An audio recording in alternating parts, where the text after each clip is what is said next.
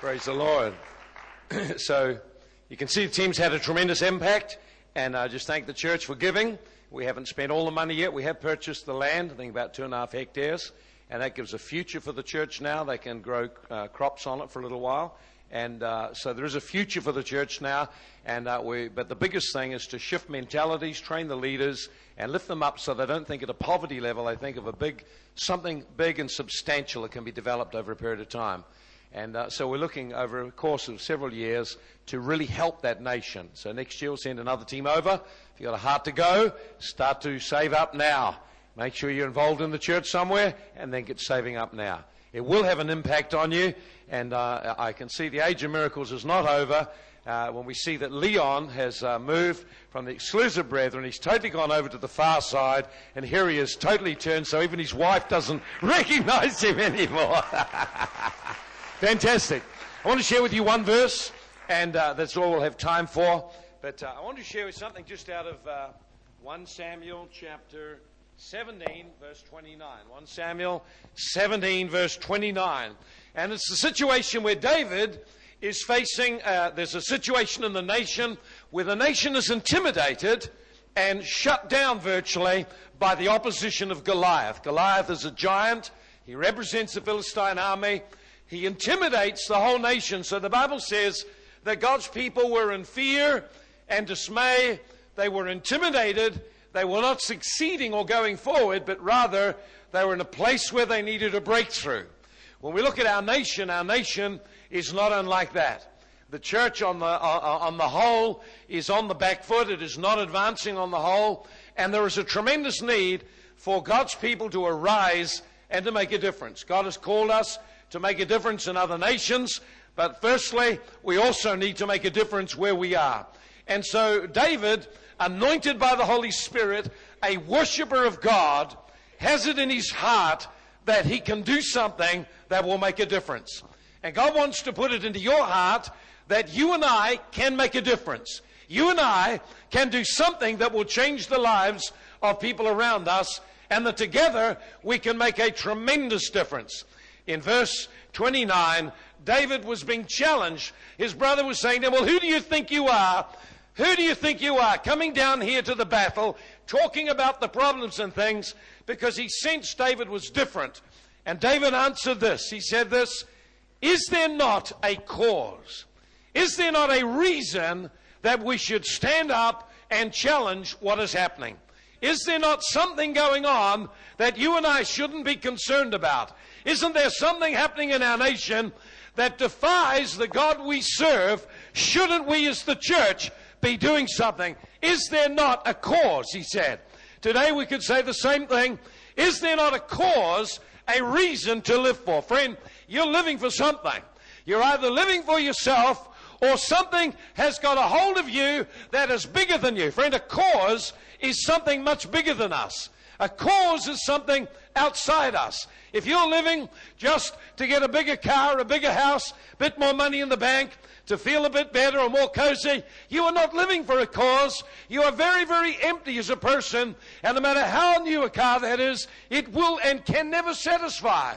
Friend, you and I are designed to live with a mission in our heart. We're designed to live with a cause in our life.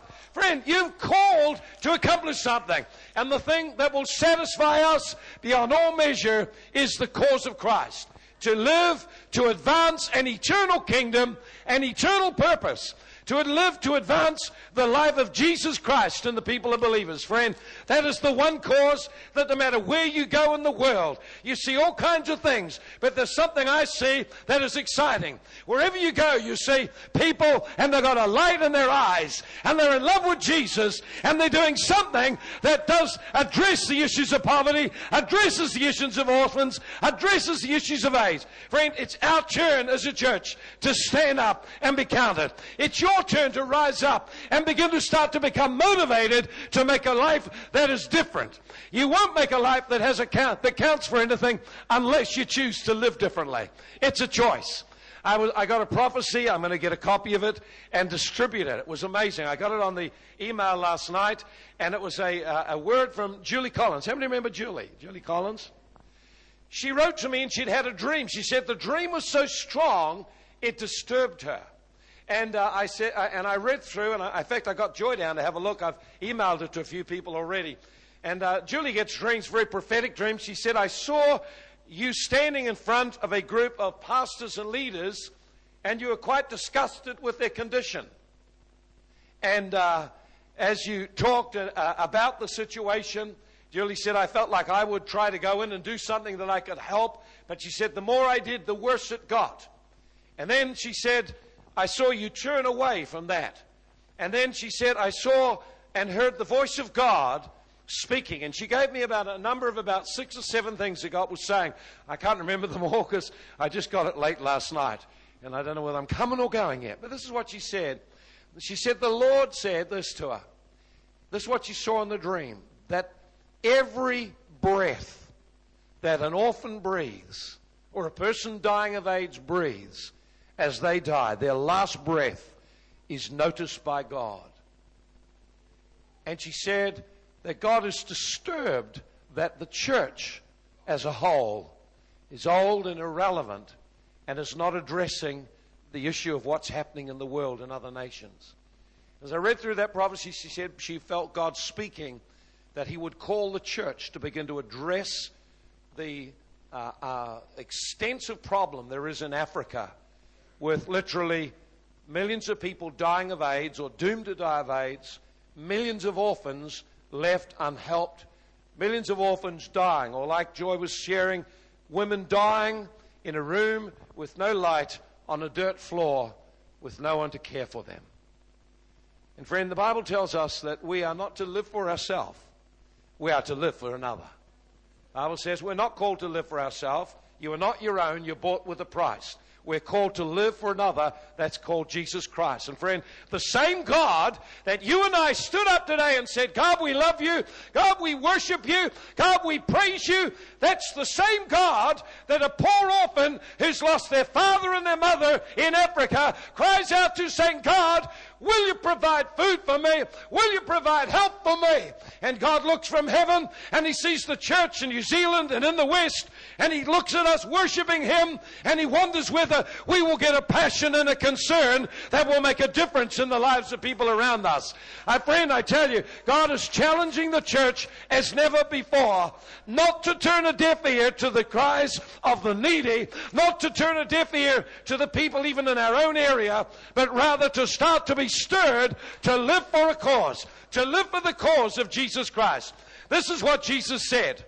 He said, As the Father sent me, John 20, 21, I send you. Jesus was a man with a mission.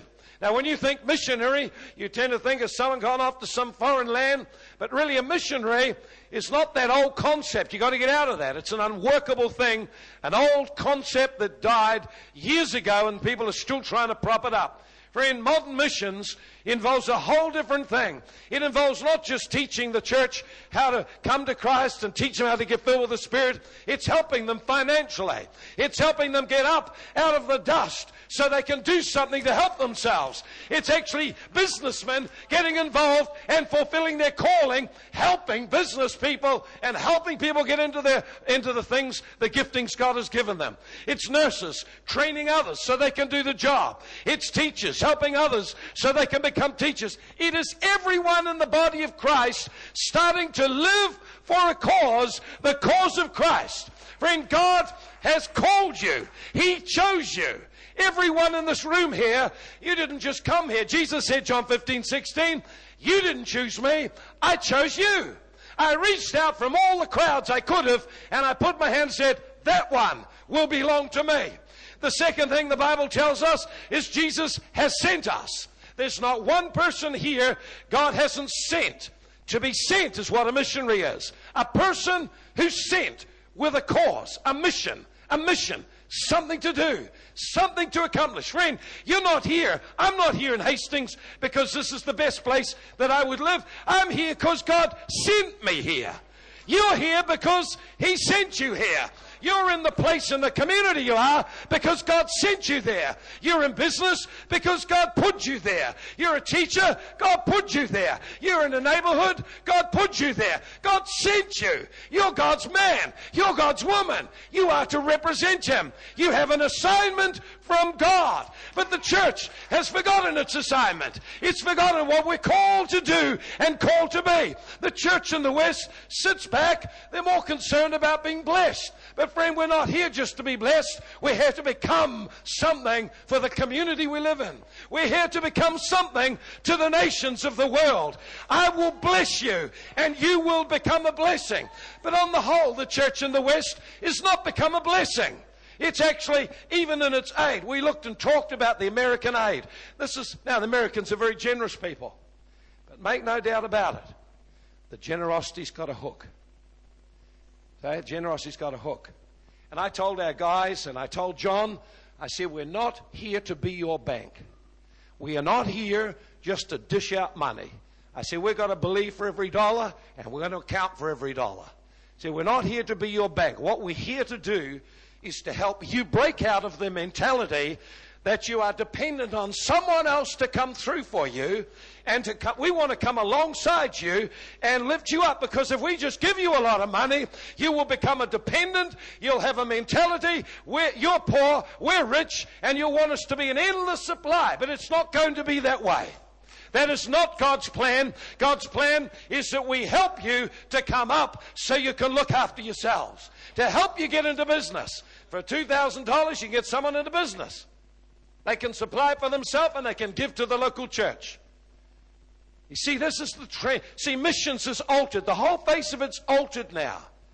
God wants you and I to come on board. Every person, God has called you, God has sent you, He has sent you to a place and a people. There's someone you can reach, I'll never reach. There's someone you can touch, I'll never touch. Maybe they're in your school. Maybe they're in your own classroom. But God sent you there to make a difference. You are a person with a mission, and you've got to discover what it is. It's unique for you.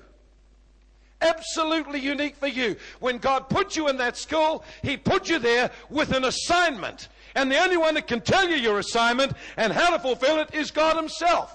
Friend, that God is shifting the church the church for years has had a mentality church is meeting on Sunday and having a meeting in the week. Friend, church is about advancing the kingdom. Church is about you and I making a difference in the lives of others. Church is about you and I living for a cause, feeling and knowing I am not here because I want to be necessarily, I'm here because I am sent by God. I am sent because He knows I can do something here. He knows I've got something to give Him. He knows I've got what it takes to make a difference. Friend, you and I have got to understand God has called us, God has sent us. God has an assignment for every one of us to represent Him and to do something that makes a difference. You don't have to copy someone else. You got to discover what that is. Friend, here's the other thing. Wherever God sent you, whatever He wants you to do, He'll resource it.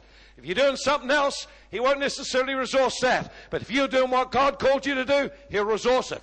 I have seen people, and they said, I don't know how I can get money for a missions trip, and then they go, and God provided. Bill, every year, sacrificially gives to go into mission. Sacrificially gives his time, his life. Uh, it's not easy for him, and yet every year the call of God still there to go. Hallelujah. 100 plus trips into China. But you and I are all called to go through those doors there, and that's where the church has got to become the church. That's where you have got to make a clear stand for the cause of Christ. A commitment to Him and a commitment to what He wants to do. Now, it doesn't mean everyone preaches. It means what God has put inside you, give yourself to it and begin to expect God's blessing to help you make a difference in the life of someone. Friend, every one of us, called by God, we are chosen. Every one of us has been sent by God to a place and a people. It's this place, this people in this city and beyond the city. That's the vision we have. Friend, every one of us has been given an assignment. Every one of us has got something to do for the cause of Christ. The big question is whether you'll accept your assignment. Friend, God will resource that assignment. He will provide what you need. But friend, One of the things you've got to do is you have to keep your mission in mind. With Navy SEALs, the one thing they ask them over and over again, what is your mission? What is your mission? And they always give an answer. Something like this. Sir, say so, sir. They know exactly what they're called to do. You have to know exactly why you're there, or you will be lost in a meaningless existence in our society and culture. We are here to start to touch and influence lives. When I talked to a businessman, I was amazed. His thinking was, it was just so up with where we are and yet beyond it in some ways. He's out there doing it. He's gone out there into nations, set up businesses, got people going, but he's worked alongside them and lifted them up. Oh, there's a place for everyone. There's a place for everyone. There isn't anyone that God doesn't have an assignment for, but the question is whether you commit your life to Christ and whether you embrace what God called you to do. What is your mission? What is your mission? If you have no clarity, it's time to get before God and say, Why did you put me in this neighborhood? Why did you put me in that school? Why did you put me? It's more than just earn a living. It's more than just make money. It's more than just get a degree. It's more than pass just a school thing. It's to have a di- make a difference, have an impact. The question is whether you will embrace and live for a cause. Will you be a person who burns with a cause?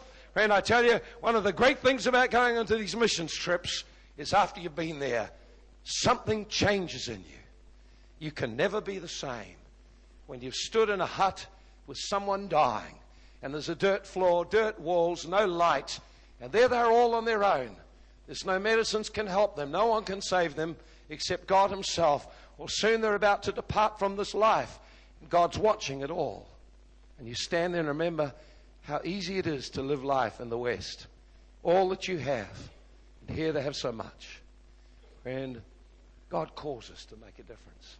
So, church, we're going to make a difference in Uganda, a major difference. We're going to affect thousands of lives, not only in Uganda but beyond over the next decade. We will invest to help with the development of the property, but I will expect them to rise up to a different level all the way. We've got a hold of a piece of land that will grow in value. It's got a golf course on one side, it'll have a hotel and other things on the other side. Businessmen all agreed, great investment, so we bought it. And it isn't ours, it's theirs. And everything will be theirs. But we want to help them up. But what about out here? See, that's where most of us live most of our life, most of the time. Will you live for the cause of Christ? Father, we just bow our heads in a deep gratitude because of what you did to save us. We thank you for the blood of Jesus Christ by which we are saved. Not a light price, but a most extraordinarily expensive price you paid in order that you might save us, redeem us, bless us, help us. Lord, help us never to forget that daily you load us with benefits and blessings. Help us never to forget the wonderful way you have enriched our lives. Father, put a fire inside our hearts that, you, that we might live for the cause of Jesus Christ. That in this nation called New Zealand, in the city called Hastings or Napier or Hawke's Bay, we would burn with a passion and a zeal for Jesus. Burn with a love for Him and a love for people. Burn with a sense of mission. I'm here to make a difference. Holy Ghost, in these next weeks, impart into the church a fiery sense of mission to our own community. A fiery desire to change the lives of people who dwell carelessly and will burn in hell for eternity. Give us a fiery desire to challenge lukewarm Christians who are living in compromise, an excuse for the people in the community to mock the church. My God, let fire burn in this place. Hallelujah. Can you say amen? Can you say amen today? Will you say amen? Come on, let's stand. Let's give the Lord a great clap today.